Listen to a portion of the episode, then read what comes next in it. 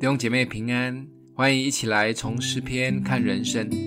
今天我们要一起看的是诗篇八十八篇一到九节。耶和华拯救我的神啊，我昼夜在你面前呼吁，愿我的祷告达到你面前，求你侧耳听我的呼求，因为我心里满了患难，我的性命临近阴间，我算和下坑的人同列，如同无力的人一样。被丢在死人中，好像被杀的人躺在坟墓里。他们是你不再纪念的，与你隔绝了。你把我放在极深的坑里，在黑暗地方，在深处。你的愤怒重压我身，你用一切的波浪困住我。你把我所认识的隔在远处，使我为他们所憎恶。我被拘困，不得出来，我的眼睛因困苦而干瘪。耶和华，我天天求告你，向你举手。诗篇八十八篇可以说是整本诗卷中最黑暗的一首诗。或许有类似这种暗黑的诗篇，但通常都是以呼求及诉苦开始，而最后诗人会将眼光转向神。痛苦及困难，因为信心的提升而改变，最后成了信心的宣告及对神的赞美，有了盼望。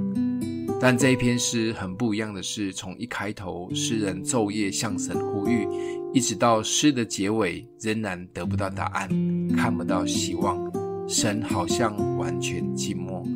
或许有一些人现在正经历这样的过程，就像诗人描述的，心里满了患难。生命是在阴间，掉落在极深的坑中，完全被隔绝。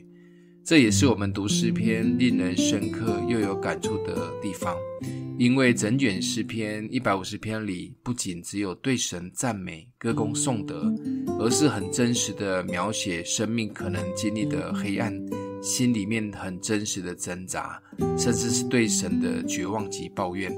特别这里写到很冲突的地方是。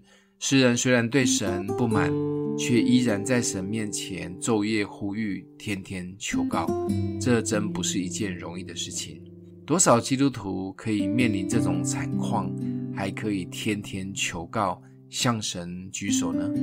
诗人或许因为已经找不到任何可以抓住的浮木，最后的盼望只剩神。但想一想，在现代的生活中，说真的，吸引我们眼球的东西太多，假的浮木也充斥在身边，我们的专注力也很难持久。除非真的能像诗人一样，继续专注对的浮木，不然我们的生命就是再浮再沉。诗篇其实就是人生的写照。今天默想的经文在第九节：我的眼睛因困苦而干瘪，耶和华，我天天求告你。向你举手，我们一起来祷告，让我们的父帮助我们在绝望及困难中，依然来到你面前求告你，不失去信心。虽然不知道何时才能脱离谷底，但我们相信你必要带领我们走出来。奉耶稣基督的名祷告，欢迎订阅分享，愿上帝祝福你哦。